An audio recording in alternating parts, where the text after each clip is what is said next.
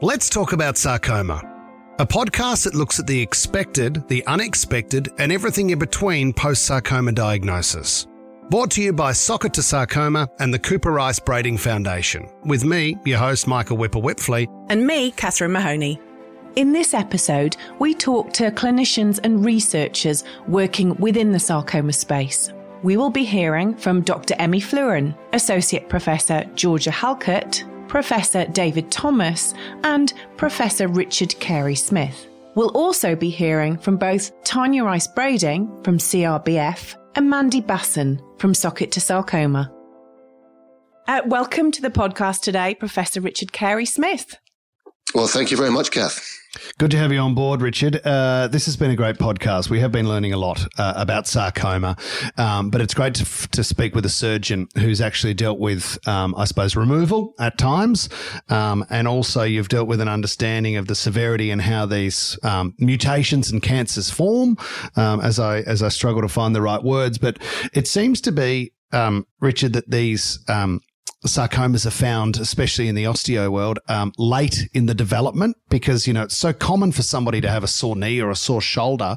What stage yeah. do you normally see somebody? So, um, uh, uh, in, in, my role as an orthopedic oncology surgeon, I, am involved from the very beginning. And, and that is um, if there's a lump or a bump or an ache or a pain, um, often uh, the GP has done an X-ray or a scan of some sort, and um, and instead of finding uh, sort of more benign cause of shoulder or knee pain or mm-hmm. of, of, a lump, then there's more concerns. So I'm involved at the beginning of the journey. And Richard, when you say that, um, the beginning of the journey, roughly in terms of the average person you see that is is um, dealing with a sarcoma, is it is it is it fast growing? Does it develop rapidly, or it varies? Yeah, so, so sarcoma. I suppose we should say what a sarcoma is. A sarcoma is a malignant tumor of connective tissue origin. So when we're put together, we're just a little ball of cells. Mm-hmm. And slightly before that stage, there's a, a, a, when we look at an embryo, there's the outside, there's the inside, and then there's the middle bit. And sarcomas come from the middle bit, the connective tissues. Right. And they occur anywhere in the body. We break them down into bone and soft tissue, and then we break them down into their tissue of origin if we know that. And because they're, uh, particularly in the soft tissue world, there are hundreds, if not thousands of subtypes that can cause some of the difficulties in management.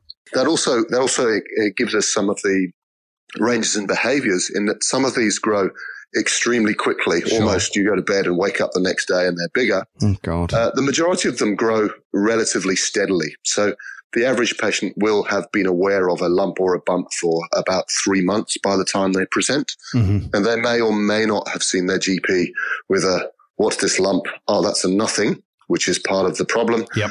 through to um, often people ignore them because most of these are painless.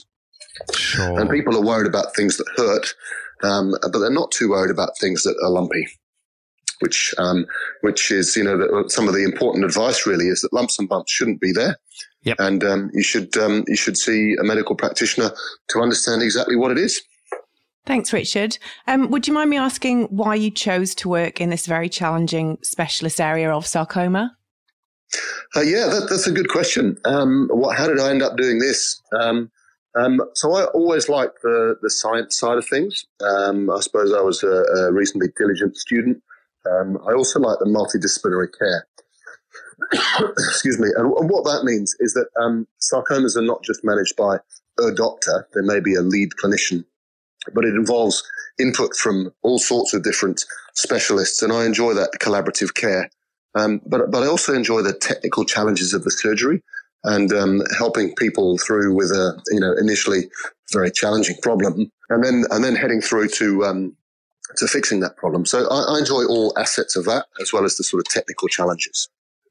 Where do they most commonly appear in the osteo world, Richard? Is it is it a leg? Is it a, a femur, shoulder?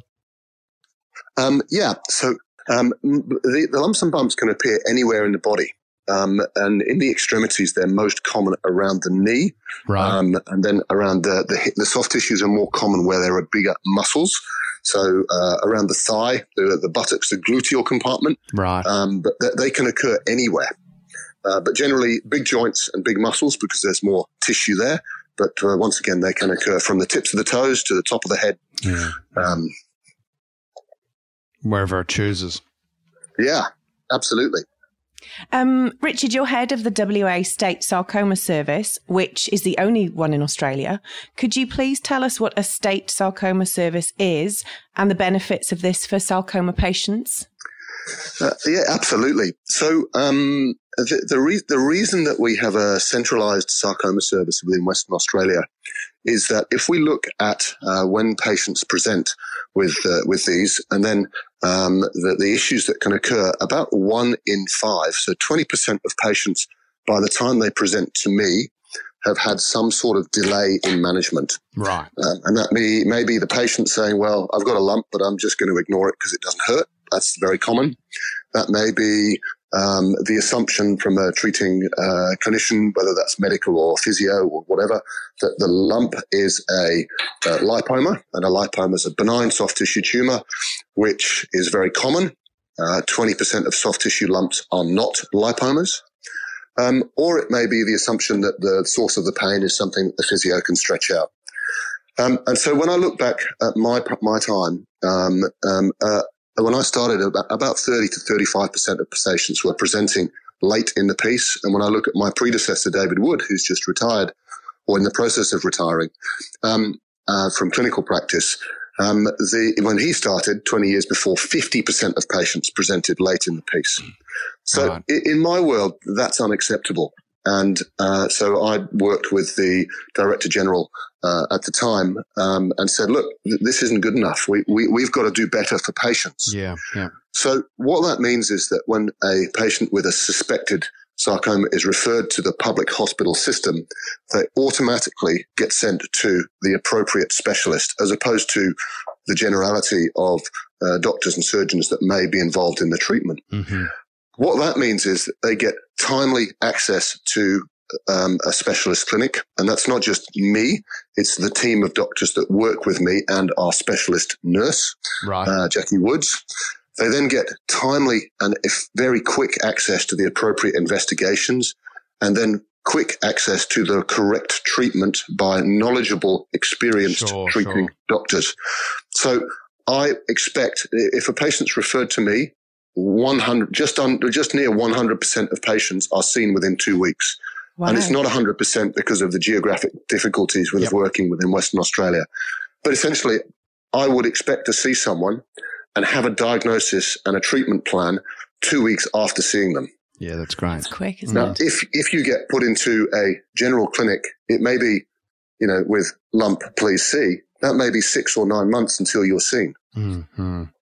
So why is that important? Well, we know that if you're seen, uh, and, and there's studies from around the world, there's great research from around the world that demonstrates that if we get timely access to the right care, we get better outcomes. And that may not just be survival, that may be the function. You know, if I, if I see a patient with an osteosarcoma, they get appropriate early access to chemotherapy, they get the correct early operation, they return to work. Yep. Um, and, and as most of these patients are children or young adults, although they can affect all ages, if I can get dad back to work, then he remains the provider for the family. Mm-hmm, mm-hmm. The, the, the difficulty is that if there is a delay in treatment or the wrong treatment is done, often through mistake as opposed to malintent, what then happens is that I may not be able to save the limb or the operation I need to do may be much more uh, destructive to the function, and that patient may not get back to work. Mm-hmm. And and so you know, I, I, lobbied directly with the state government. Uh, we presented an argument, and we now have a centralised service, which means that we can, within Western Australia, deliver very rapid diagnosis and treatment for the people of the state. Well, you, you, talk about the surgery and some of the operations you do. Um, surgery is involved in, in most sarcoma management. And we often hear the term wide margins. What, what does that mean and why is that important? Well, that, that is ultimately the crux of what we do in surgery. So, so what is a margin? Well, if we can look in, look in, look, if we're drawing a picture, I draw this picture often for patients. We've got a lump, and then I can draw that lump in whichever bone or soft tissue it's come from. Mm-hmm. If we were to chop the lump out, you can make an incision in the skin and then scrape the lump out. That's an intralesional resection. You can cut around the outside of the lump. That's what five year olds do when they cut shapes on a piece of paper. Yep. There's no dotted lines on the inside, unfortunately. It's a design fault, but that's a marginal resection. Mm-hmm. And then there's wide resection, which means cutting normal tissue around the lump. And there's one more, which is radical, which we don't use that often. Now, the importance of that is these things grow from the inside and spread out. And they spread from the edge of the lump. And that's what we call the reactive zone. And to safely remove a sarcoma, we have to remove normal tissue all the way around. Now, I go to meetings with uh, orthopedic oncology surgeons uh, around the world where we debate exactly what a wide margin is and how far that is. And that ultimately depends on what the tissue is. Mm-hmm. So, um, muscle is not a very good barrier to tumor progression. So that may be a couple of centimeters. Right. Around a muscle, you've got the white stuff, the fascia, which is not necessarily very thick, but is an excellent barrier. It's like an electric fence. The animals right. don't want to cross it. Okay. All right. So it doesn't have to be very big, but it's really good at stopping that tumor progression. So that may be 0.1 of a millimeter. Sure. So it comes down to what okay. is the tumor? Okay. Uh, where is the tumor? And a really good knowledge of anatomy of how to get it out. Interesting. Uh, Richard, um, another term we hear a lot when talking about surgery for sarcoma is limb salvage. What does yeah. this mean um, and why is that important? So, if you go back not that far, 20, 30 years, um, and um, uh, what you know that, that's uh, that's not a long time in medicine. Mm-hmm. Uh, the the most common treatment for a tumor around the knee would have been an amputation. Right. Now, the function for that's often not too bad, but if you go a bit more centrally to around the hip or within the pelvis, an amputation is a very disabling operation. Mm-hmm. It's got very profound psychological impacts yeah, and it's got yeah. very significant functional impacts. And we still do amputations, but rarely. So limb salvage is the technique of surgery whereby we remove the tumor with adequate wide margins. In other words, we get clear normal tissue all the way around. Mm-hmm. And that's important because it means the tumor is unlikely to recur and we preserve the function. So the patient can walk, uh, can often ride a bike and or swim, um, and in many ways uh, get on with a normal or near normal life. Uh, and that is one of the most rewarding parts of my surgery in that, uh, you know, that's obviously going through people's heads and, and, and that's pretty scary if it's, you, it's your children that are going through this process. Mm but more than 80% of the time, in fact, it's, it's probably in the 90 plus percent, uh, we can do limb salvage, preserving a patient's limb, and that can be arm and or leg, um, and enable them to get on with a pretty normal That's life. That's amazing. That's fantastic. So, as a clinician and also involved in the research, how important do you believe you know the access to the the quality clinical data is? So, access to data, you know, knowledge is power. Mm-hmm. Okay. And um, if we know what we are doing, we can record our outcomes. That's a basic tenet of medicine. That's the, the principle of audit. Yep. And furthermore, when we know what we're doing, then we can improve the outcomes of our patients. So um, this is borne out by many uh, many studies um, demonstrating that when patients are involved or recruited to studies, they do better. Why do they do better? Because you're keeping a more careful eye on them. Mm-hmm. And so fundamentally, and, and certainly through the Children's Hospital, we're very lucky in that where possible, all children are recruited to a study should one be open. In the adult world, that is always more difficult due to funding. Um, but fundamentally, uh, my goal uh, uh, towards the end of my career, and I'm about halfway through, would be to increase access to research for all of our patients so that everyone uh, has has uh, a good understanding of their tumor and access to best available um, uh, treatment uh, for their cancer. Um, Richard, what, if any, do you see as the benefits of having patient support organisations such as Cooper Rice Brading Foundation and, and SITS as an extended yep. arm of the multidisciplinary team? So one of the things that's pretty unique with sarcomas, and, and one of the things that's really heartwarming, is that um, every year, um, historically, we've had a, a, multidisciplinary meeting with all sorts of clinicians, basic scientists, um, rehab specialists, uh, and interest par- interested parties coming to that meeting. Because fundamentally, what I'm doing is about taking care of a person, mm-hmm. Um, and and part of that is their family.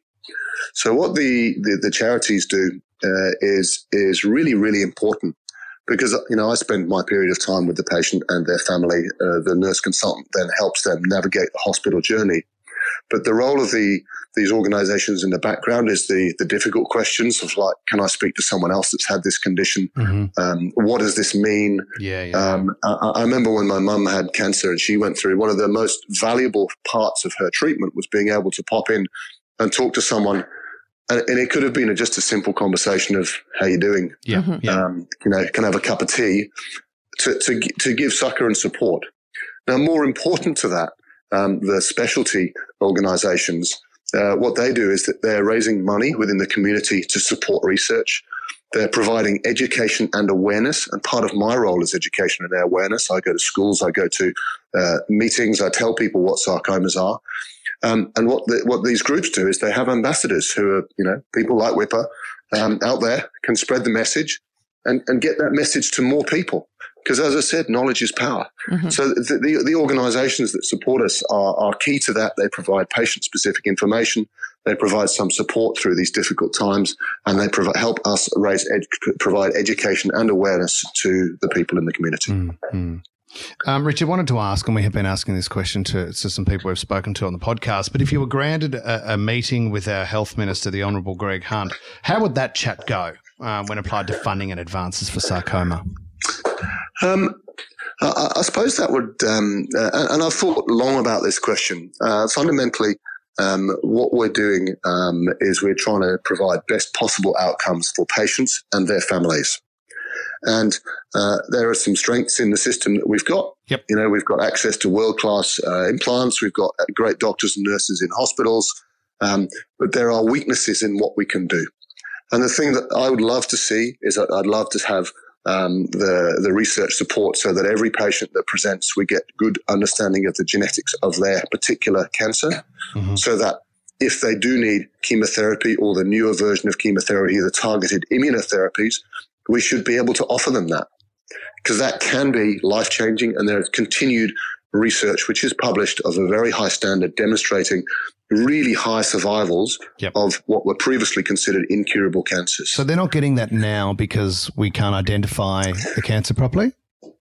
We can make the diagnosis yep. histologically. We can do some of the genetic tests, but the whole genome analysis we we, we can't do for everyone. Um, there's a lot of talk to try and arrange that. Why can't um, we? And, uh, cost, and it's a newer research tool. Sure. And sure. and then then and then and then the application of that. You know, for instance, if we find a gene within that cancer, and we have a treatment for it, that may be a treatment, for instance, of prostate cancer.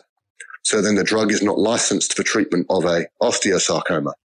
So then we have difficulties of crossover and and that requires quite an extensive uh, academic medical oncology support network. Right. Um, for the for the funk for the some of the recon the surgeries we do, the functional outcomes.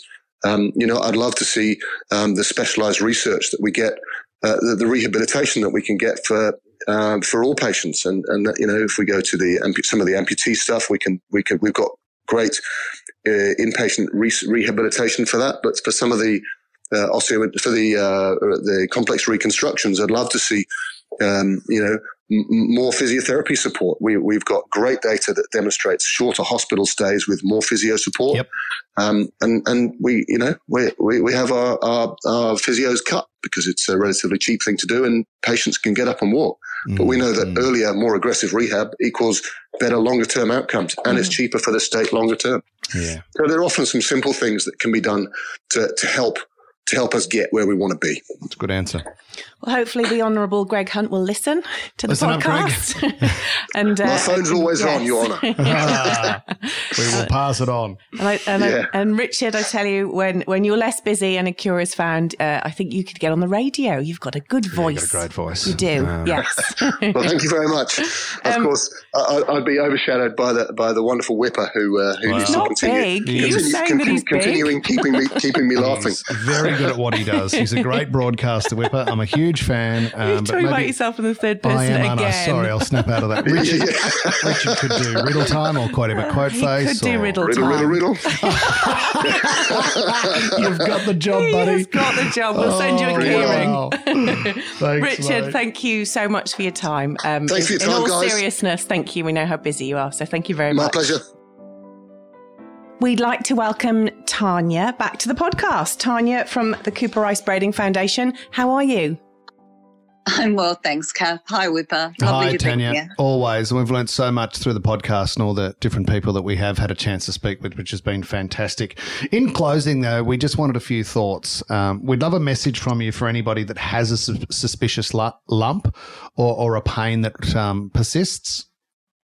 Yeah, sure. Look, in my mind, it's it's don't delay having any any unusual changes to your body checked out. You know, lumps, bumps, prolonged pain all need to be carefully checked out by a doctor. Uh, symptoms persist, in, you know, you must insist upon further diagnostic testing, maybe a scan, an mm-hmm. X-ray, mm-hmm. or simply just get a second opinion. Um, you know your body better than anyone else whilst the chances of it being a sarcoma diagnosis is very low, it, it should always be ruled out as soon as possible. Yeah, yeah, absolutely. Um, Tanya, what about those who've been diagnosed? Um, what would your takeaway be for those patients listening? Okay, uh, look, I think it's about uh, sort of not ever being afraid to ask questions. You need to empower yourself. You need to put yourself in control of your cancer journey. Uh, ensure you're uh, treated in a cancer centre which has a verified sarcoma specialist um, multidisciplinary team and um, you know a dedicated sarcoma program. Uh, lists of verified centres and contacts uh, may be found on the uh, website. You need to know your rights. It's okay to request a second opinion if you're not feeling confident mm-hmm. of any facet of your cancer management. Take charge of your own advocacy and never be afraid to reach out for help organisations like Sock it to Sarcoma and uh, CRBF are happy to assist. Um, and, and remember, you never walk this road alone. Yeah, yeah, very important. Tanya, how do you see um, the future, uh, or how do you see the way forward in the future of sarcoma in Australia? Well, as you both know, August 24 each year marks the date that uh, two inspiring young people, Abby Basson and Cooper Rice Brading were tragically taken from this world mm. at the hmm. hands of sarcoma. As we know, both Abby and Cooper started foundations to raise funding so others didn't have to go through the living hell that is a sarcoma diagnosis. As the mother of one of these children, I, I found it has become increasingly unaccept- unacceptable to me to continue the rationalisation over lack of quantifiable progress we've seen over the past four decades or so, despite the excellent work that is being done by many. Um, I repeatedly hear sarcoma is too complex, too difficult, underfunded, and it's a rare cancer, so it doesn't necessarily receive the attention it deserves. Yeah, all of which are true, um, but these are facts we've known for many years, and they're not necessarily unique to sarcoma. Cooper and Abby understood those challenges very, very well, yet it didn't prevent them from doing something about it, often under great um, personal duress. For that reason alone, the two foundations now continue to follow their lead. Too hard is, is simply not a justification. No. When lives continue to be systematically lost. So I guess, you know, bringing it back to, to basics, the national cancer survival rates, you know, over the past 25 years have improved by 20% or over 20%, yet, you know, we, we're not enjoying the same progress. Um, so I, I, guess the overriding message is no matter how difficult the job at hand appears, change is possible and progress can be made. We need look no further than to comparable cancers that once shared the same challenges, um, yet have now made enormous inroads. So, Tanya, in, in your opinion, how do you see that happening? Well, actually, that's a very good question. Um, I think most likely with the advent of science, genomic technologies, and precision medicine, we're finally in a position to change the statistics for rare cancers as well. now more than ever is not the time for nihilism. Now is the time to, to put in the hard yards. The phrase it's too hard is no longer an acceptable nor accurate response to the problem at hand. So we look to the future with untold hope and optimism. And the key, I guess, is working collaboratively to source innovative research solutions, improve patient support capabilities, to raise funding to facilitate clinical research, and to continue to create community awareness of this cancer. Look, in short, if, if, if Abby and Cooper could uh, set the wheels in motion, then we have no valid reason not to perpetuate their legacy Completely. and finish the job completely well said absolutely you know we are we are we were both honored to to be friends with coop um I know I speak for both of us. Mm-hmm. It's been wonderful to be part of this podcast to get to know Mandy and the work that Abby began um, all those mm. years back. And you're right, those two starting this when they were on their sarcoma journey is is and has given hope to to other patients. And Absolutely. so we're very you should be very proud. We're very proud to be part of this podcast, Tanya. Yeah. Well, finally, obviously, the, the thanks has to go to the two of you for um, taking on what I consider to be a very personal project, not an easy one, and and in doing so, breathing so much life into it. Um, it's a difficult topic. It's it's it's not um, easy to to to listen to a lot of these remarkable stories from these outstanding human beings who who have been brave and courageous enough to share their stories and um, the love and the personal touches that you've put into the Let's Talk About Sarcoma podcast series has been truly humbling. I just can't thank you enough. No, we are very honoured Always. to be part of this, and we have met some incredible, as yeah. you said, people along this process. Well, great, to, great to learn about it. Great to, to hear the personal stories, like mm-hmm. Kath said, but also to realise how strong and resilient the community are. Uh, and the people involved that are that that have given their life and also continuing to fight for this and mm-hmm. the work that is being done and will be done. It's, it's so true. It's, it's, something we've known for a long time, but it's great that we get to share it with the rest of the world now. No, oh, thank, thank you, Tanya. Tanya. Thank you. Thank you both again. And we're joined by Mandy Basson from Sock it to Sarcoma again. Mandy, lovely to have you back on the podcast. And it's lovely to be able to catch up with you both again. Mandy, we learned so much from the conversation that we had and, and, the story that you shared. It really was moving. And I think not only in terms of understanding sarcoma and the efforts we're all making here today, uh, raising awareness and also the, the required funding um, that we'll continue to push for, but I think there was some, some great life lessons also in the story that you shared. Which I think so many people can take take things from the bond that you had and and and how things played out. Oh well, thank you for that. I hope it was of some use to somebody. Oh, I'm sure. Yeah, absolutely. Sure, it was. was. Um, Mandy, what would your closing message be to anyone who has a suspicious lump or pain um, that's that's persisting?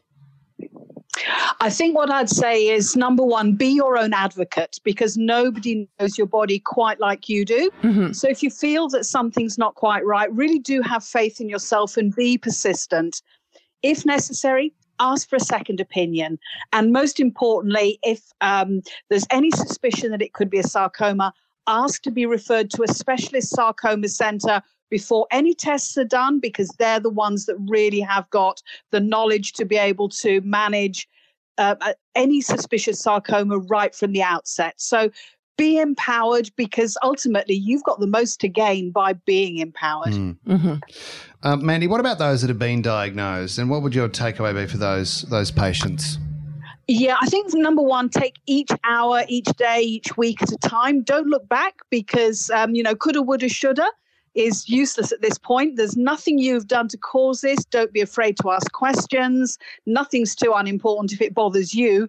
But I would probably recommend, um, I think, as everybody has said on this um, podcast, avoid Dr. Google. Mm-hmm. Yep. Yep. Um, be kind to yourself. We we all have good and bad days on this journey, and both are absolutely natural and okay to allow yourself to have those kinds of days. And I think the other thing that's really important is that it doesn't matter that you have a sarcoma. It doesn't change who you are as a person. You don't suddenly turn into the no. cancer just because mm-hmm. you've been diagnosed with cancer. you as a person are still really, really important. It's your body, your life. Don't be afraid to make the choices that work for you and retain who you are because that's that's the key of who you are as a person. Really important. Well said. And I think finally that what I um, I think finally what I'd say is you don't need to feel alone. There is a wonderful sarcoma community out there who get it. The support is available if you need it. You only have to reach out and ask for it. Yeah, absolutely. Uh, Mandy, how do you see the future of sarcoma in Australia? I think very positively.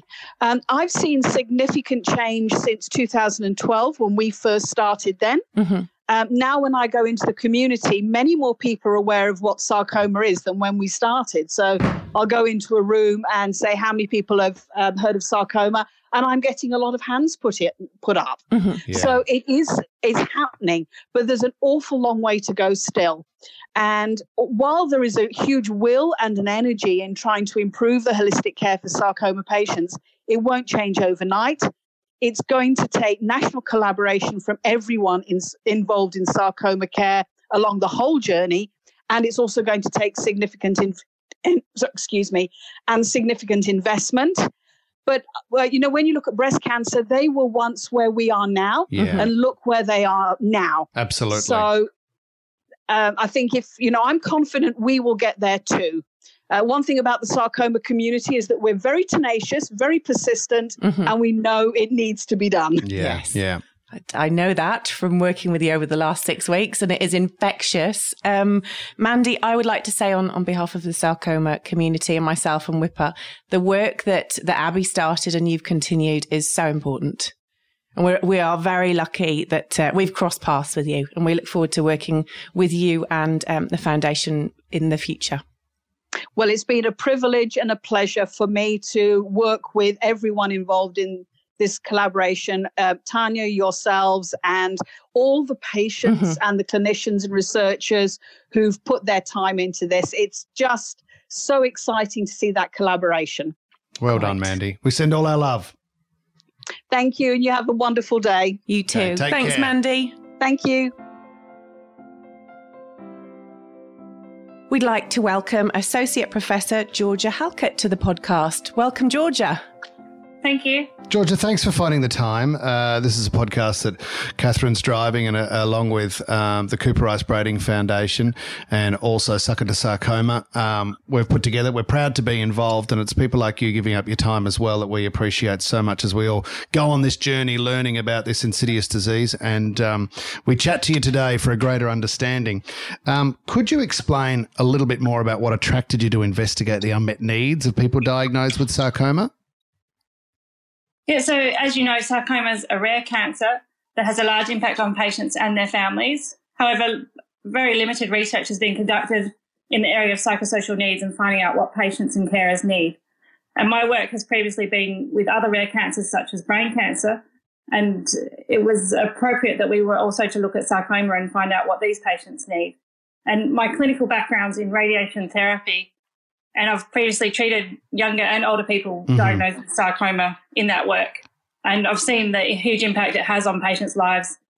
And their experience is very different to other cancers. So my research interest stemmed from this and wanting to understand patients and carers' needs sure, and sure. improve their experience and, and, and trying to uh, reduce distress levels. Uh, Georgia, can you tell us about the research you've conducted focusing on sarcoma incidence in WA and, and how it's managed? Yeah, so the aim of this study was to determine the burden of sarcoma in terms of the incidence, the prevalence, and survival and uh, health service use and costs of hospital services in WA. So we looked at the cancer registry and hospital um, morbidity and death registration data, and that was from in WA mm-hmm. from 1982 to 2016. Um, so we looked at new sarcomas in the WA residents. Yes. And we made comparisons with other cancers such as breast cancer, colorectal, prostate, and lung cancer. Mm-hmm. And for the period um, 2012 to 2016, uh, the annual incidence was 7.3 per 100,000. Um, and majority of these were soft tissue sarcoma. And the pre- prevalence has for soft tissue sarcoma has increased over time whereas with bone sarcoma, it, it remained more stable. Interesting. And um, the cancer related hospitalizations uh, cost an estimated 29.1 million Australian dollars over the study, study period, um, which is quite a frightening mm-hmm. amount. Mm. Yeah. And so it was quite interesting to do this study because nothing like this had been done before. And we found that although the, there was lower hospitalisation costs compared to other cancers, the average cost of health service use per person was higher for sarcoma than for breast cancer, right. colorectal, or prostate cancer. Right. Okay. And I believe, so, yeah, I see. Um, I believe there were sort of five key areas that um, came out of the research as well that you've done. Um, could you tell us some more about these? Uh, yeah, so in terms of unmet needs. Yeah, yeah. yeah, so the aim of that part of the study was to look at the unmet needs of patients diagnosed with sarcoma, and we interviewed patients, uh, carers, and health professionals. And we found the main areas where, in terms of daily living, financial needs, lack of information, need for a community, and navigating the health system. So, daily living, um, the participants needed help because they'd had surgery on their limbs or had them removed um, so they needed they had functional difficulties and needed assistance with errands mm-hmm. um, or just transport as well. And their ability to work was also affected uh, because they couldn't do everything that they used to be able to do. Um, and then in terms of financial needs, they had financial difficulties associated with sarcoma, and they weren't able to get the support that they perhaps could sure. have got from the government, um, and also for their medications and that sort of thing. Um, so there was quite a lot of costs associated for the individual patients. Yeah, yeah. Um, and the lack of information, which I'm sure you've heard um, throughout doing all of these podcasts. Yeah, that's a big one, isn't it? Yeah, it is a big one. Um, so they had limited knowledge of sarcoma when they were diagnosed, and they needed additional information about sarcoma and also the treatments. And they didn't understand all of the information that was provided, and it wasn't relevant to their individual situations in some cases. Um, and they didn't know what to expect before treatment and they felt unprepared.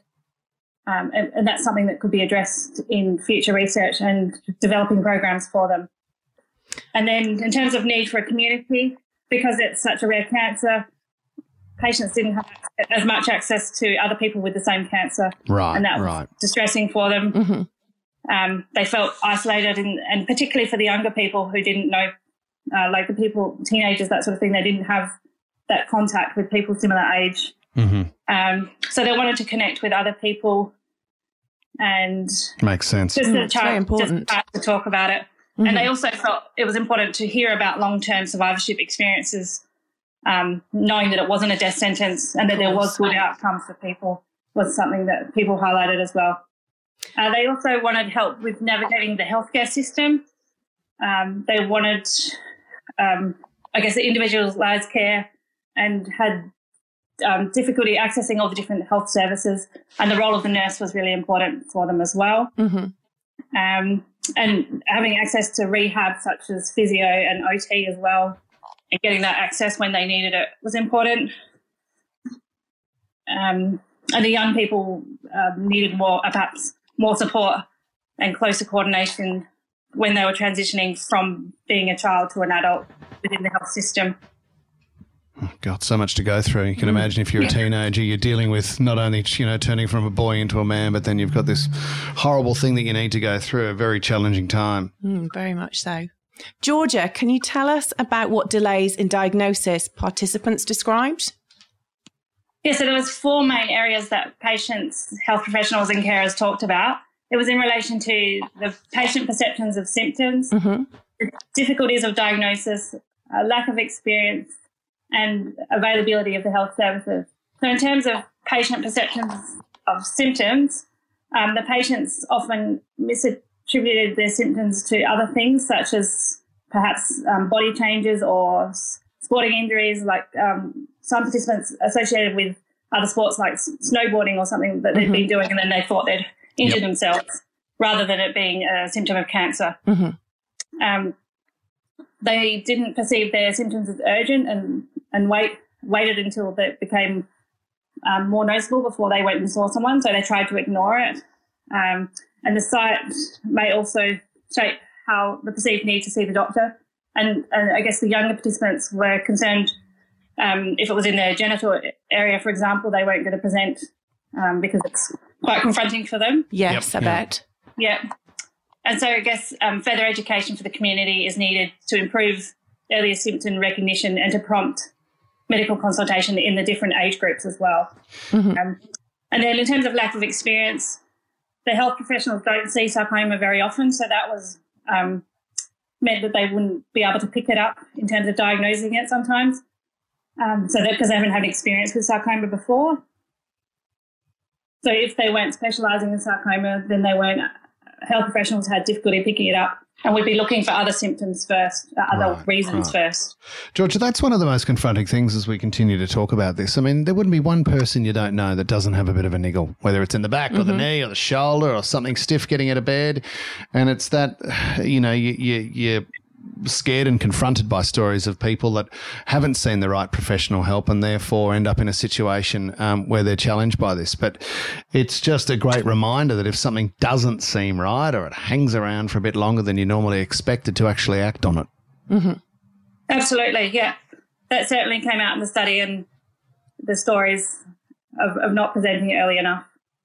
Um, Georgia, from your findings, in what direction would you like to see this research continue?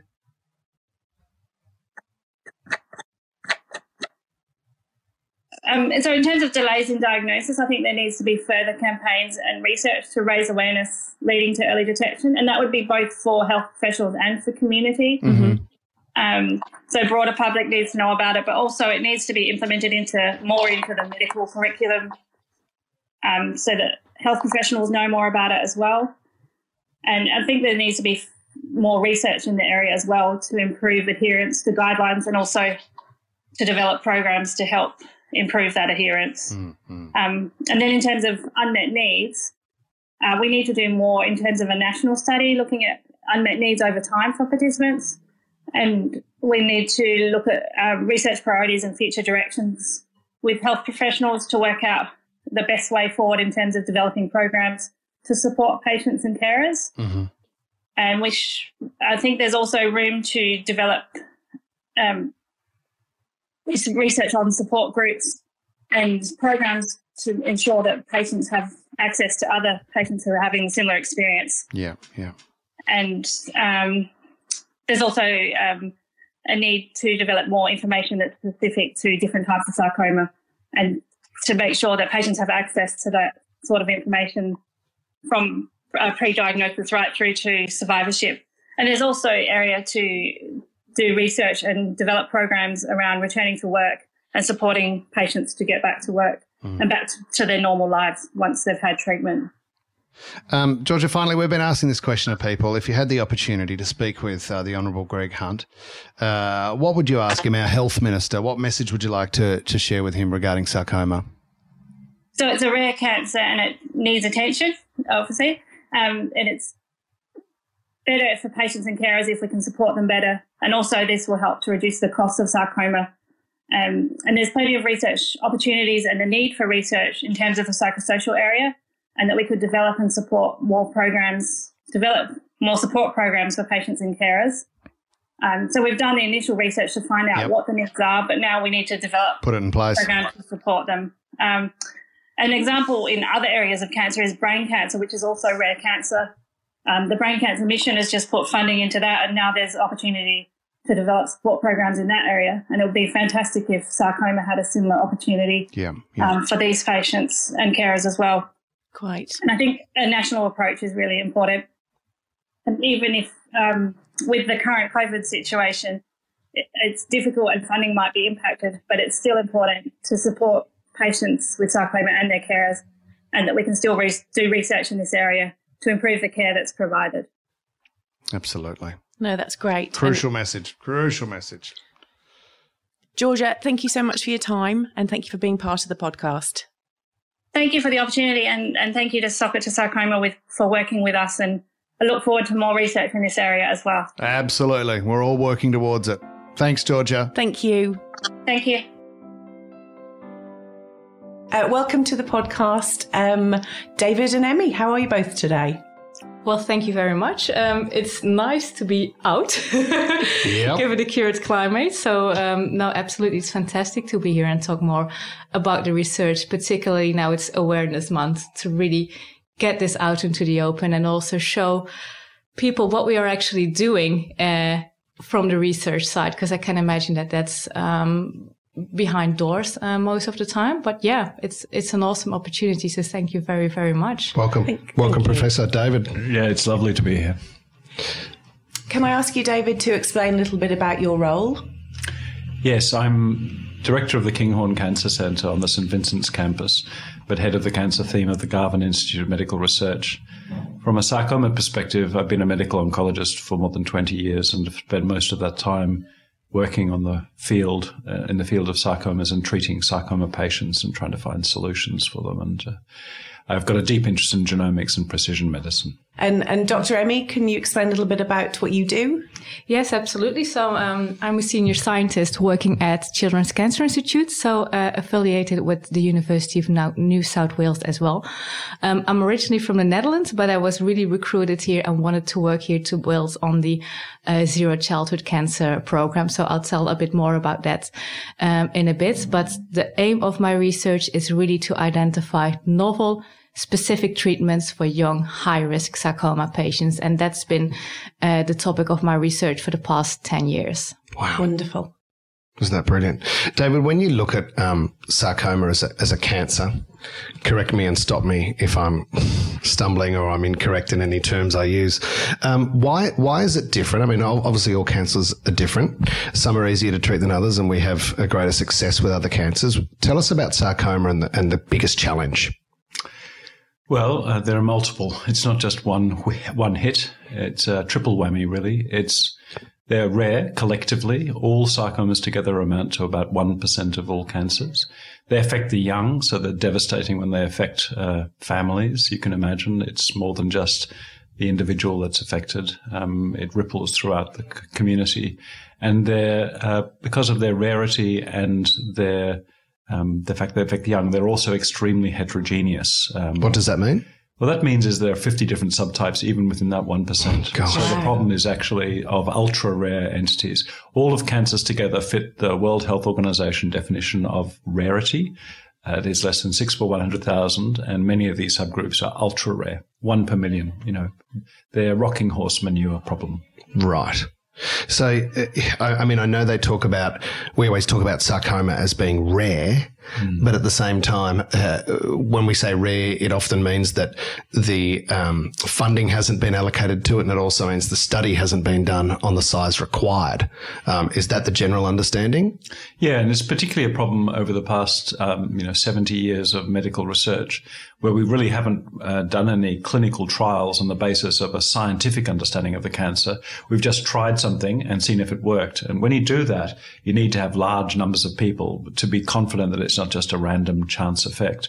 But now we're moving to an era where I think we're beginning to see the, the day of cancers like sarcomas coming into their own because we're individualizing and personalizing treatment. Right. That is, we're taking each person as the denominator and asking, based on a molecular analysis of your tumor, what's the best treatment for you? We're not asking that of 4,000 people to decide what's good for you. Mm-hmm. We're asking about what's right for you. Sure, sure. Emmy, can I ask why you were drawn to work in the sarcoma space in the first place? Yes, absolutely. So it all started actually when I started my PhD. So I uh, studied biomedical sciences. I was interested in cancer research and that's really what I wanted to pursue. But I didn't have a particular cancer type that I was uh, that really uh, grabbed my attention. So when I started my PhD, that was actually on finding novel treatments for osteosarcomas and Ewing sarcomas. So I heard about the term sarcoma before, but not really about mm. these subtypes and what they actually mean. Um, so during the course of my project, um, because it was very um, clinically oriented as well, I got to know a couple of patients, um, including one girl. She was around my age um, when I uh, when I met her. So she had a Ewing sarcoma. Um, when I met her, um, she already, so it was in her ankle. She already had her foot removed, gone through multiple chemos, but it, it didn't let it didn't get her down. She was still determined to to go for it and tackle the cancer. But in the end, she still didn't make it, and that really, at least for me, made it put a face to the sarcoma. You know, it's not you're not just working in the lab um, to to cure the, the the cells that you are working on. You really are trying to find a cure for patients, and that's really the moment that I decided, okay, this is a cancer type I want to devote my career on. And wow. ever since, um, I've been working on those type of tumors. So really the sarcomas that affect um, the young. Because mm-hmm. when you talk about um, zero childhood cancers, yes, is sarcoma the biggest challenge we have? It's one of the definitely one Toughest. of the major challenges we have. So it's actually the second largest cohort within the trial, uh, which just reflects how aggressive these tumors are. So the Zero Childhood Cancer Program at the moment, um, so it's a precision medicine uh, precision medicine platform aimed to identify targeted treatments for patients with the highest risk. So at the moment, it's aimed at patients with a less than 30% survival with a pediatric cancer. Right. Um, and we enroll patients up to 25, uh, 25 years of age. Um, and we have quite a number of sarcoma patients um, in there that have had all of the standard treatments. Um, despite that still relapse. So it's a huge problem. Um, within the program, um, we look at the genomics of the tumor to identify a target to, to action upon that we can use a drug against. But we also, uh, if we indeed get the fresh material, we try to grow the tumor in the lab. So we can test about 125 different drugs on that patient sample without having to test it um, in the patient, but still, um, we, we, we're getting there. And for about 70% of those patients, we can give some sort of treatment recommendation. It also means for 30%, we're still not uh, there. And for the ones that do get a recommendation, we're not always sure whether the target we find is the real, true and only driver. So there's still so much work. It, it looks promising. We have amazing results, but we're not there yet. So it, yeah, it's it's definitely a great challenge we uh, we face with the sarcomas. It seems to be, in my mind, and a few of the people we've spoken to, very quickly when you know how aggressive and devastating this cancer can be, you think to yourself from a very simplistic point of view, well, if it's in the foot, cut the foot off. Problem solved, foot gone. But it seems to be particular the way it spreads. Um, it seems to be the idea of just cutting that part off doesn't seem to be the solution. No, the is main, there something particular about how it spreads? The main issue is, um, I reckon, the time of diagnosis. When you have pain in your knee or in your foot, most people do not have a sarcoma. The problem is the patients that do often walk around with it for a longer time. And by the time that it's diagnosed, um, it can already be spread. Sometimes already spread, but you cannot detect it with the current um, uh, detection method. Sure. So if if the tumor is truly localized and indeed you can cut off the foot and you would be cured, that would be fantastic. I mean, you still lose your foot and we still need better treatments, but at least the patient is cured. Still here. But unfortunately, disease spreading um, is is a mm. real real problem here. Also because these tumors are often diagnosed when it's already later stage, um, because it's so rare. Yeah, yeah. Um, David, what are the overriding challenges you face? Well, uh, in any rare disease, you can only make progress through research. Um, as I said a little earlier, I think research methods have radically transformed in the past 20 years. Um, the chance of getting a response to um, a 21st century clinical trial in a cancer patient is six times as high as it was in the 1990s when I began my medical oncology career. And that means that um, currently the irony is that our best treatment for metastatic sarcoma in the clinic has a lower response rate than the chance of response going on to a trial like the ones that uh, Emmy is talking about and that we're running. So you've got a better chance of getting a response in a research trial than you have outside a trial. The problem is that uh, our systems for running those trials are only just beginning to adapt to that new opportunity. So what I would like to see happen is that every sarcoma patient who needs it can get onto a trial that's based around science uh, and uh, that we can learn from every patient so that we're not spending 10 times as long because we're studying one tenth of the number of patients that we could learn from. It will benefit the patients right here and now, but it will also benefit the patients still to come if we can accelerate progress. Mm-hmm. Um, do you feel that a cure is imminent? I feel as though year on year, we've seen massive improvements in survival. You have to be old like me to re- remember what it was like in the 1990s and 1980s. The survival from cancer overall in 1970 was less than 50%. It's now in this country closer to 70%. And that's broad, that's cancer. Cancer in cancer. general. Yeah, absolutely. Wow, that's and, amazing. And in pediatrics, uh, in pediatric cancers, the survival in the 1960s might have been between 10 and 20%. It's now closer to 90%. So that we've is made massive improvements through research. And that progress, the good news is not only has that progress occurred, but there's been an exponential growth in the rate of research thanks to the powers of computers, the commitments of societies mm-hmm. to make a difference, communications and robotics and all these other scientific developments that have enhanced the power of research to reach the individual patient. So what one would expect, having seen that degree of progress over the past 40 years, we'd expect similar progress over the next 40 years. Does that mean we'll cure cancer? I think we should aspire to cure cancer. I think we should aspire to cure cancer by using our current treatments as effectively as possible. Surgery is still the mainstay of cure of all sarcomas. Cutting it out. Uh, yeah, exactly. As Emmy described, there are cancers, sarcomas. I just want to make a point of you, you, we touched on before about Ewing sarcoma. You don't cure Ewing sarcoma with surgery because it's inherently metastatic. It's what we call micrometastatic. There are sarcomas that you can cure. Osteosarcoma, about one in five people can be cured with surgery alone, but that is never the case with Ewing's. You always need additional treatments. And those additional treatments have evolved over the past 20 years to add to surgery, and the treatments that are to come will add to where we are today. Uh, getting rid of that last re- one third of patients that we're still losing, I think that's the challenge. And I think it'll be because of early detection, better surgery, more effective drug treatments, and that will turn it from a lethal disease, hopefully, into one that's a chronic disease. That's the thing.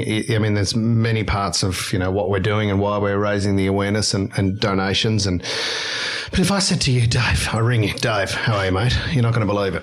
I've just found a billion dollars. I'm going to give it to you for sarcoma. What would that do? Oh, it could be a complete, absolute transformative game, game changer for every. It would be. With a, million, with a billion dollars, every single patient would be sequenced to understand why they got the cancer in the first place. That's a question we never ask. We should be asking it every time somebody right. young gets a cancer and to sequence their tumor to understand what makes it tick and then to bring the drugs that are being developed worldwide to bring them to Australia so we can deliver them to the patients on the basis of the information we learn. I'd be turbocharging basic research like the research that Emmy is doing because what we understand from human studies of patients tells us what is important, but not why. And we need to use basic research to understand the mechanisms that ultimately we need to understand them or we can't develop drugs to them. And uh, for me, that, that ecosystem that brings studies of human patients and radically advances them and then combines it by turbocharging basic research and then brings the benefits back in real time while the patient is still in front of you, ideally, so you can benefit the patient that's contributing to the research. That is the vision for the future. That's how I'd spend that billion dollars. I'd love to be able to make that call. We'll work on that. Have you got a billion dollars? Uh, I mean, you've got a nice um, house.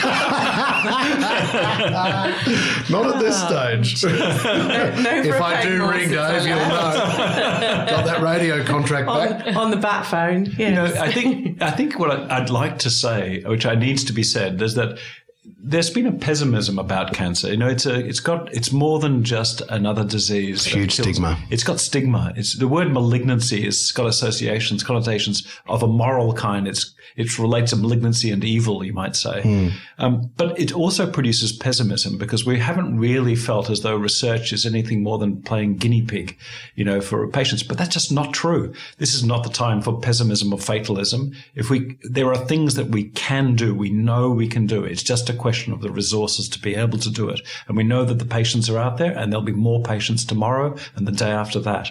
We need to change the system fundamentally, I think. And I think not only um, is that a desire, it's one that can be realized. Mm, mm, absolutely.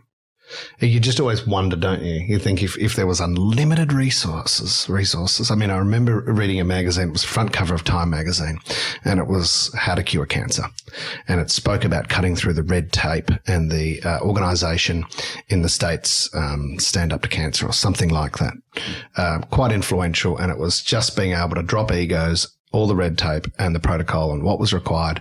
And they'd managed to get, you know, drugs from trial uh, to, to, to use within 12 months, which used to take 10 years type stuff. So those were some of the major advances that were being made um, through, uh, you know, just, just, I suppose, taking the, the corporate side out of it as well, you know, which is a big player. There's a lot of money in it. Um, but you know, things were things were happening. You know, huge advances. I'm more optimistic than you, actually, Michael. Um, you know, I think the corporate side's got an essential role to play. We we we stigmatize um, uh, drug companies because they're driven by corporate commercial motives. Mm. But we also don't do ourselves any favors. Drug companies uh, for drug development spend a billion plus dollars, $2.4 billion and more on developing every single drug that gets to market. And they, those are coming out of the superannuation funds and the mm. private equity firms that invest our our retirement savings, hoping to give a return to us. It's not them; it's actually us and the system that we create. Driving it. It's a reality, and there are model systems of societies that don't depend upon private enterprise, and not all of those are as desirable as we might imagine. Mm. So the question is not whether one should get rid of companies or pharmaceuticals, but whether we're optimally engaging with them because mm. they're the only ones with the drugs. And I think the government in a single payer system like Australia is uniquely poised to create a uh, a system in which we can attract those companies from all over the world to do their research in Australia, improving patient survival, stimulating the economy at a mm-hmm. time when that's badly needed, turning health into a wealth issue rather than a cost to the system, and encouraging the government to take advantage of Australia's remarkable transition through yeah, COVID to make yeah. us the leading cancer research uh, environment in the world. Mm. Better than the US, better than the UK currently. We're uniquely poised. I'm very optimistic. That's great. That. It's fantastic. Love your optimism. And you looked at me when you said we were better than the UK. Thanks, mm-hmm. so much better than the UK. so much better. Low baseline. excuse me. I live here. Um, now we we had a question. Where, which was what are the major issues standing between your remarkable research and eventual breakthrough? Would would you say that you've covered that? It, it really is funds and I, I, won't ask you if that's you know kind of what you, what you guys if would answer. answer. Yes. Yes. Yes, I yes. think so. And go- getting governments to align. Go- governments play an enormous role, and this is outside of funds. Government rearrangement of its regulatory processes to encourage the approval of drugs, getting drugs more accessible. It's not just a question of funds. It's got to do with the the, the way that the public health system has operated, and it's clearly increasing the costs of drug development to a point where, ironically, it becomes affordable when we have to pay for the drugs when they come out the other end. And we need to rethink that if we'd have a sustainable model for science led clinical care. Mm-hmm. Can I ask you both what the importance of genomic profiling in cancer patients? I think maybe you're the experts. Um, okay, so with this one, yeah, yeah. So um, everything that's living has a blueprint that dictates how that living thing grows, behaves. Everything that it interacts with in the environment, its life trajectory is determined by that blueprint. And that blueprint is what we call a genetic code. It's true of humans. The fertilized egg that brings a mother and father's DNA together to create a new life gets replicated through to 70 trillion different cells that make up the average human. Perfectly copied. It's a miracle. And that blueprint uh, is incredibly complicated. There are 3 billion positions, 6 billion letters in the book of life. That is that genetic code. God. And every single letter is copied faithfully across those 70 trillion cells and over a 70 year lifespan. When you think about it in those terms, there is no human being that could copy that accurately. Uh, so it's, it's unsurprising that that code gets corrupted.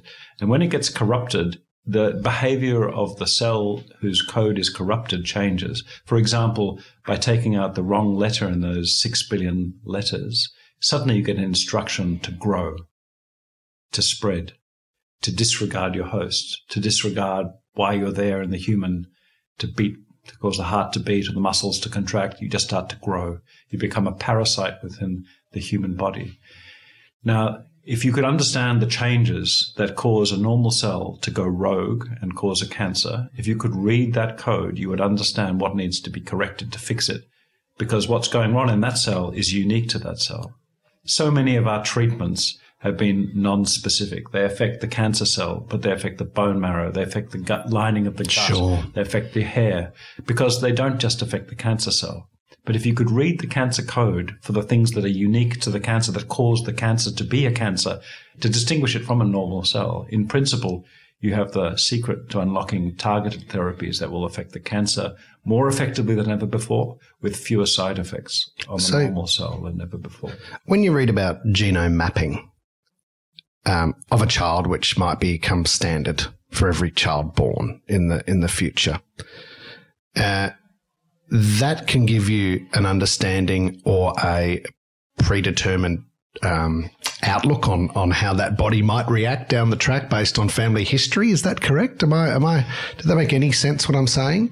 I've only read basic articles which talk about being able to understand what the body, wh- where that body might be in 50 years' time, and what they're predetermined to Yeah. possible outcomes. If I'm throwing keywords out there. Well, there are two types of genetic code that you're talking about. We should separate. So the first is a code that's present in the cancer that causes a cancer to be different from the, the genes that we inherit from our parents. But the second are the genes that we inherit, which may increase the chance of getting cancer. So if you sampled my blood right now, I don't have a cancer, but we might understand what my chances of developing a cancer are. But that's different from taking somebody who's developed a cancer, taking a bit of their tumor and mm-hmm. saying, which are the letters that are now changed?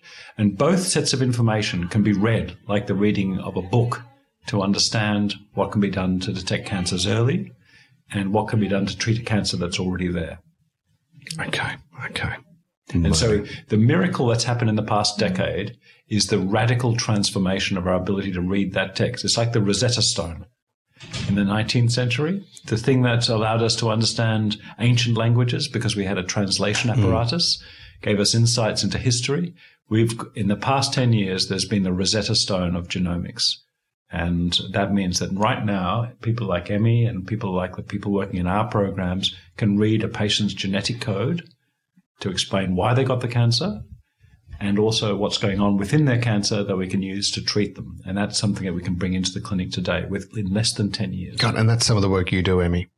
It's uh, it definitely builds upon it. So what we have in the zero program, we do also read the genetic code, and when we find, um, like David said, it's so well established. If we do find a true what we call driver aberration, and there is a drug directed against it, we already call the treating clinician to say. uh, I'm just going to uh, name one example. Say in NTRK fusion, we have a targeted drug available. When we find something like that, we call the treating uh, clinician. So that's absolutely fantastic. Um, the problem with it is that for some of the patients, particularly some of the what we call translocation associated sarcomas, we don't always find a targetable aberration uh, that we have a drug against in their genome. So reading the genome of a cancer is widely established and has you, um, well, has been very successful for certain cancers, but not for uh, for all of the cancers.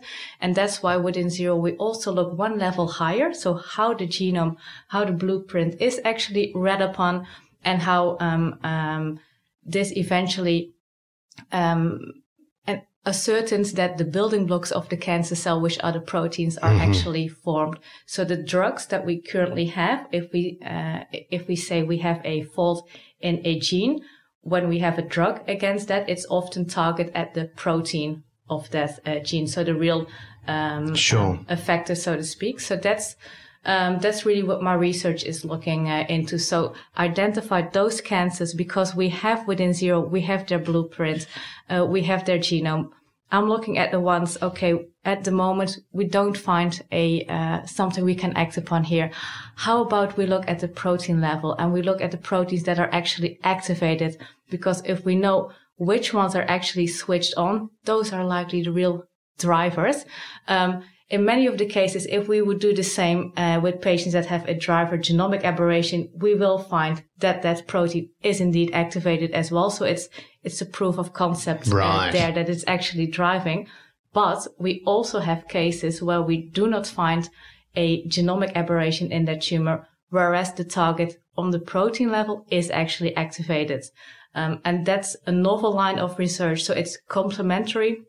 And what we want to do is build this comprehensive picture of what is going on uh, within the cancer cell. So the proteomic side is more um, in a development stage. It's rapidly developing. Uh, phosphoproteomics is even harder because you need more material. So it's not at the moment that we can routinely implement it. That's why we're not doing it. It's more in a research setting, but it's it's very much uh, has fantastic potential to identify novel targets in patients that we uh, currently miss, um, including the zero program. So it, it's very a complementary approach because in the end, we want to have a program um, uh, that is capable of identifying a targeted treatment for everyone we enroll. So we look at multiple different levels. If it's not the genomics, we look one level higher, we look another level higher, or with drug screens, because um, that's the other thing. Um, a couple of patients that we have in the program now, uh, where we were uh, successful in performing a drug screen, uh, we see hits. So we see sensitivity to a certain uh, targeted compound that we can use in the clinic. So the cells actually die. We have no idea why that's the case. So we have the, the genome of that patient.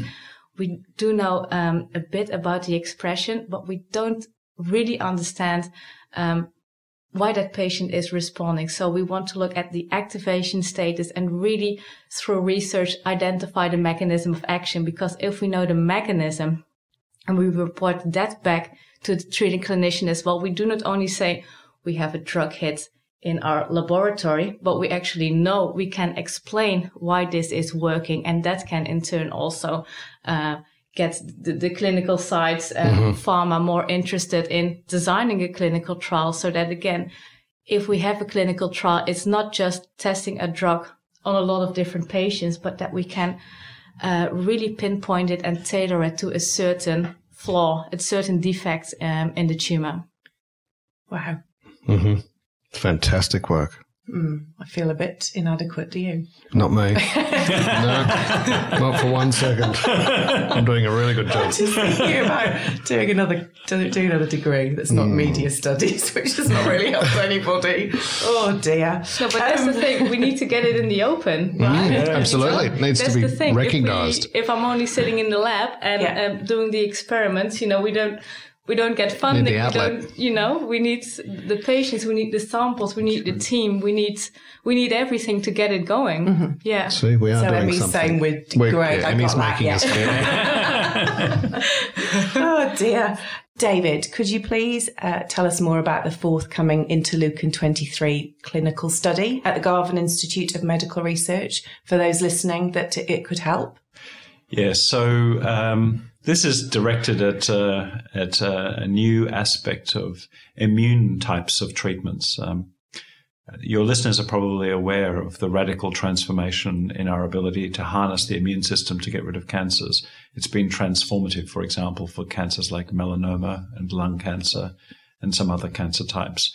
At this point, those treatments that have been so effective in those diseases have not translated into benefits for patients with sarcoma, at least not at the rates that we're seeing them in diseases like melanoma. So what we've spent the past five or six years trying to do is to understand whether there are new opportunities that the immune system could use. The immune system is immensely complex. There are multiple molecules, each of which, or to think about them almost as locks, there are multiple locks that could be used to open the door to benefit patients. And we're trying different, uh, through research, we're trying different keys to those locks.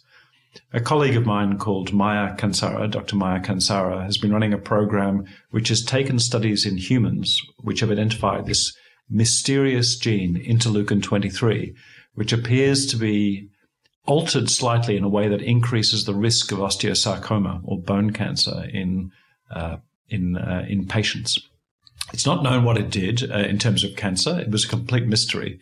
So what Maya did was to use a mouse model to show that interleukin 23 was uh, played a critical role in osteosarcoma development and with colleagues in uh, the Queensland Institute of Medical Research, actually in sarcomas in general. And in fact, it turns out that if you look at many cancers, you see interleukin 23, its ghostly signs there behind a lot of cancer Is that types. right? So it's actually a quite broadly important molecule, we think, in the immune system. Interleukin, by the way, means a molecule that sends signals between immune cells which is why I mentioned immunotherapy.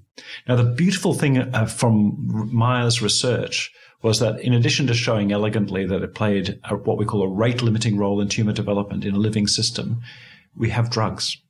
Because interleukin 23 for the past uh, 20 years has been known to be an important molecule in driving psoriasis, the skin condition.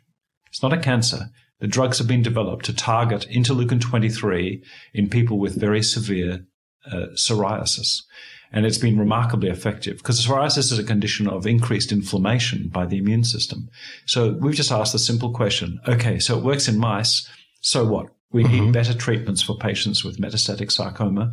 Let's ask whether these drugs, which work in a benign skin condition, might be a game changer for patients with sarcoma. And that was just a matter of testing. It's now just a question of running the trial. So we have a program called the MOST program, which is uh, screened 2,500 Australians with advanced cancer, and we'll screen another 4,000 more over the next few years. And we're using that as a vehicle to test whether these interleukin 23 antagonists will help patients with sarcoma. It's the first study of its kind worldwide. It's testing a completely novel approach to the immunotherapy of sarcomas. And uh, we're, well, no point stopping at the mouse. We may as well get on and find out whether it helps our patients. So, were you saying, sorry, does everybody have that gene? Yes. Everyone has that gene. Correct. But it seems to be that that gene is associated with where the cells mutate. Is that what you're saying? Have I completely misread it? No. So the amazing thing about cancer is that probably cancers, sorry about this, I don't No, no. to, to depress you, but all of us are developing cancers all the time, which our immune system recognizes down. and clips out. I just didn't know the- that. Did you? No. It's definitely an interesting. That's why the immune therapies work because our immune systems are actually playing critical roles in the background Constantly. all the time, prob- probably. Um, so what we think is happening with interleukin 23 is that there are sometimes the inflammation that occurs around, for example, a, a, a muscle cell or a bone cell can actually drive it, its progression to become cancerous. In the same way that psoriasis is a chronic inflammatory condition affecting the skin, so interleukin 23 seems to play a role in chronic inflammation that may drive tumor tumor development. So the beautiful thing about that is we don't have to restore the immune system, which is a terribly difficult thing to do in a controlled way. Those drugs are so toxic because they cause fevers and sweats when you inject these highly potent molecules into a patient. What we're doing is we're taking out the function of a gene which seems to be required for tumor development. Right. That's a taking out something that is dispensable for normal function and will stop tumor progression is the holy grail of drug development, really. And that's what interleukin 23, that we know it's safe because it's being used for psoriasis, a benign skin condition. Now we know we're going to ask the question, does it work in, in patients with bone sarcoma, uh, like Cooper had, and also with soft tissue sarcoma? Oh, that's exciting. Yeah, it's great progress, isn't it? Yeah, I would say one of the other interesting things about that story is that the studies that came out showing that uh, that pathway was important in human cancers was in 2013, which is only seven years ago. We commenced our basic research studies about four years ago, and when we published the paper, we've been able to move within 12 months to getting a trial open. And that compression of timelines is science in the service of our patients. Starts with a patient, find something new, test it in the lab, and then go back as fast as you can to the patients who are literally dying for you to get s- those uh, discoveries into the clinic. Yeah, absolutely. You've got a tricky word now for Emmy. Oh, do I? Yes. Emmy, can you tell us more about your groundbreaking? Don't jump in. I've got it. Okay. Phosphophonemic.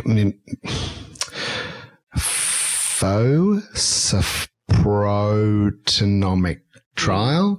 Give him, Clinical. Yes. Give him a hand. Go on.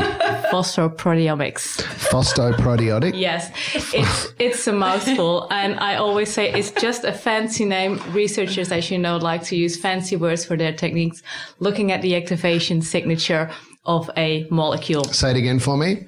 Phospho. Phospho. Phospho. So that, that means Phospho. Yeah. Well, yeah, uh, activated mm-hmm. uh, um, in, in late term. And proteomics is looking at the protein level, so the building blocks of cancer. Right, right. Um, so, yeah, so what it essentially means is that um, in my research, um, I'm investigating not just how the building blocks of cancers are actually formed and whether they are there. Um, I really want to know whether they switched on or not, because again, if they are switched on, it gives us much more reason uh, to think that this is actually um, a, a, driver of the disease. The other thing is um, we shouldn't just look at um, one protein at the time. So just like we're doing with the genome, that we're reading everything. Also on the proteomic side, phosphoproteomics, I want to know everything. I want to know which molecules are switched on to get a comprehensive picture, the landscape, if you uh, if you like of the activated signaling molecules uh, in the cancer so that we can uh, rationally base our targeted treatments um, on that. So we've done already preliminary research um, on that. So um, we screened a, a, panel of about 20 sarcoma cell lines with a phosphoproteomics approach before. Um, and in one of the cell lines, we identified a driver aberration. So that cell line, it was from a synovial sarcoma patient originally, had exceedingly high levels of a protein that we call ALK. Um, ALK inhibitors are already available, uh, used for uh, many other different cancers. And if if this cell line, if this would have been a patient sample, um, all of the tests we did in the laboratory uh, showed that this uh, uh, patient cell line sample was responsive to therapy. So we tested it in the lab. When we treated the cells cultured with this ALK inhibitor, they stopped growing when we put the tumor into the mouse to form a whole tumor, all of the treated mice uh, showed regression wow. of the tumor. And that's, that was an aberration that at the time with standard um, uh, genomics approaches wouldn't have been picked up. Um, so that really shows the potential that we have. It also um, uh, emphasizes the need for personalized medicine because we don't find such a aberration in every patient. So uh, we need to again address every patient and every tumor specifically, and particularly with sarcomas. David already mentioned they're so heterogeneous. Um, there's so many different subtypes, and even within a subtype, like one Ewing sarcoma is not the other Ewing sarcoma. We really need to investigate them and um, yeah spend all of our time and efforts in individualizing the patient and the tumor and see what works for this patient on um, on this tumor mm-hmm. at this moment uh, in time and again, within the, yeah, because my research is really based on the zero childhood cancer program, within zero, we already have this wealth of genomics data. We also have it one layer higher, um, uh, which we call the RNA. That's how the genome is actually read. But what I'm building in is the phosphoproteomic side. So really see which ones are actually switched on and can we utilize that to come up with actionable targets in the 30% that we at the moment cannot give a uh, treatment recommendation. Mm-hmm. Uh, for those who may be interested in your work, how does a patient enroll in a clinical study? I'll ask you, David. Well, so the clinician that's treating the patient is obviously critical here. Um, it's it, it's such a technical field, medicine, and research even more so, that for a patient to navigate that and interpret it is, with all the wealth of information on the internet, much of it very confusing and, and intimidating, to be frank. It's very hard to be able to act upon it in a way that you feel confident. That's the role of the clinician. So clinicians tend to operate, um, are often operating within ad- advanced networks. Um, certainly in the pediatric community, there are half a dozen major cancer centers in the country that treat all children with cancer uh, or thereabouts. And so those networks are very closely interrelated and they know about the PRISM program. And if they have a patient who falls into the high risk category, they will refer the patient onto this, uh, into this trial through that mechanism.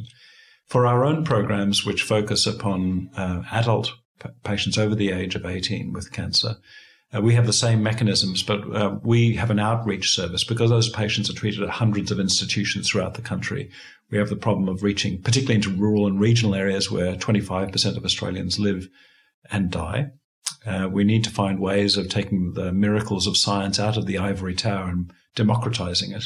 So we've developed innovative methods of um, consenting and uh, getting patients onto the program by the telephone and using uh, mail to ship samples around to get them tested so that the last thing we want to do is have a patient who's got metastatic cancer traveling 400 kilometres from regional New South Wales to a centre to get at least just the test done. Mm. And then we, um, from there, if we find an opportunity for treatment, we then connect up that patient with the available treatments throughout the 450 trials which are going on within the Australian cancer care system. Um, and so hopefully we turn the test into something that actually makes a difference for the patient in front of us.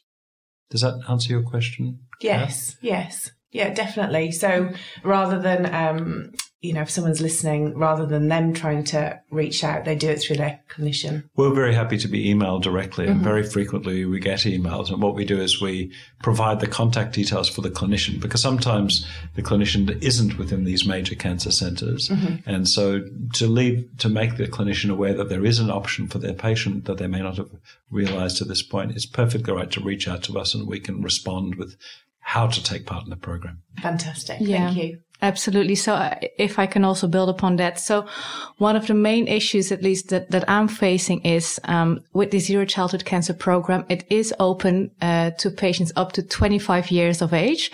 Um, and that's what I realized a lot of people in the pediatric setting don't, um, not always, uh, grasp. So, particularly with the sarcoma subtypes affecting uh, the the adolescents, so the, the a bit older children, so to speak, 16 plus, like the bone sarcomas, they can definitely be eligible. Um, and the treating clinician needs to be aware that this is a trial, um, to which the Up patient, 25 year olds can, ex- yes, exactly, exactly. And, um, I've been contacted a couple of times from patients, um, that their treating clinician, uh, perhaps was unaware that this could have been um, an option. So it's up to 25 years of age uh, for any type of cancer. Um, we do consider older patients if they have a childhood cancer diagnosis, uh, but that has to be um, um, yeah, uh, the study coordinator has to make the call whether the patient is then eligible or not. But it has to come from the treating clinician to us. So like David also said, happy to be uh, contacted on that. But uh, for the patients that are listening, I really want them to make sure that their treating clinician is aware mm-hmm. um, of this program and double check whether they have uh, assessed whether that could be an option. The other thing is, is that, um, um, the zero program, it's called PRISM. So zero is PRISM, um, at the moment is open for the high risk patients, so less than 30% survival. However, it's received a major funding boost. So over the coming years, it will be open uh, eventually to every uh, patient's childhood cancer wow. patient in Australia. Um, so that's over the course of the over the next years. That will go in a phased approach, but again, keep it. It doesn't stop at 16. It's enrolled up to 25 years of age. Mm-hmm. Okay, quick message for the health minister, Greg Hunt. What would you say? Well, I would say, first of all, he's been visionary in his support for genomic mm-hmm. medicine through the Genomic Health Futures Mission and the Medical Research Futures Fund, and keep going. You know, yeah. I think there's so much that we could do if we receive the support. And we know we have to take a, we have to understand the realities of our society, our economy. There's more than just we're talking about something that isn't just a question of individual patients, but it's literally something that will impact all of society. If we can knock cancer off the leading cause of death in our society, that's a, that's something that has far reaching consequences. And there's a challenge to the research community to step up to the plate and think about solutions that will make this a sustainable future, mm-hmm. something that we can sustain over the longer term. The health minister plays a critical role in that, and so do we all, uh, all of us, literally. Um, our, uh, people work as communicators in the media, um, the researchers who are I working at the bench. Mm, me too. but also health ministers, politicians, the community. We need to advocate to make a difference. Such an important time, I think. It's a time when I think I would have said up until the past 10 years, um, the, there was a certain amount of hyperbole attached to research. You know, it's an ecosystem like every other where people are trying to make a, to make careers. Mm-hmm. But that's different now. It literally is a question we we can make a difference through research as effectively a standard of care, and that's the first time in history that's been the case. But it needs to rework the entire system to make it happen. So, you know, there's big challenge, good things to happen. Is there anything else that you think I really want to say this for for the listener that we haven't, you know, mentioned?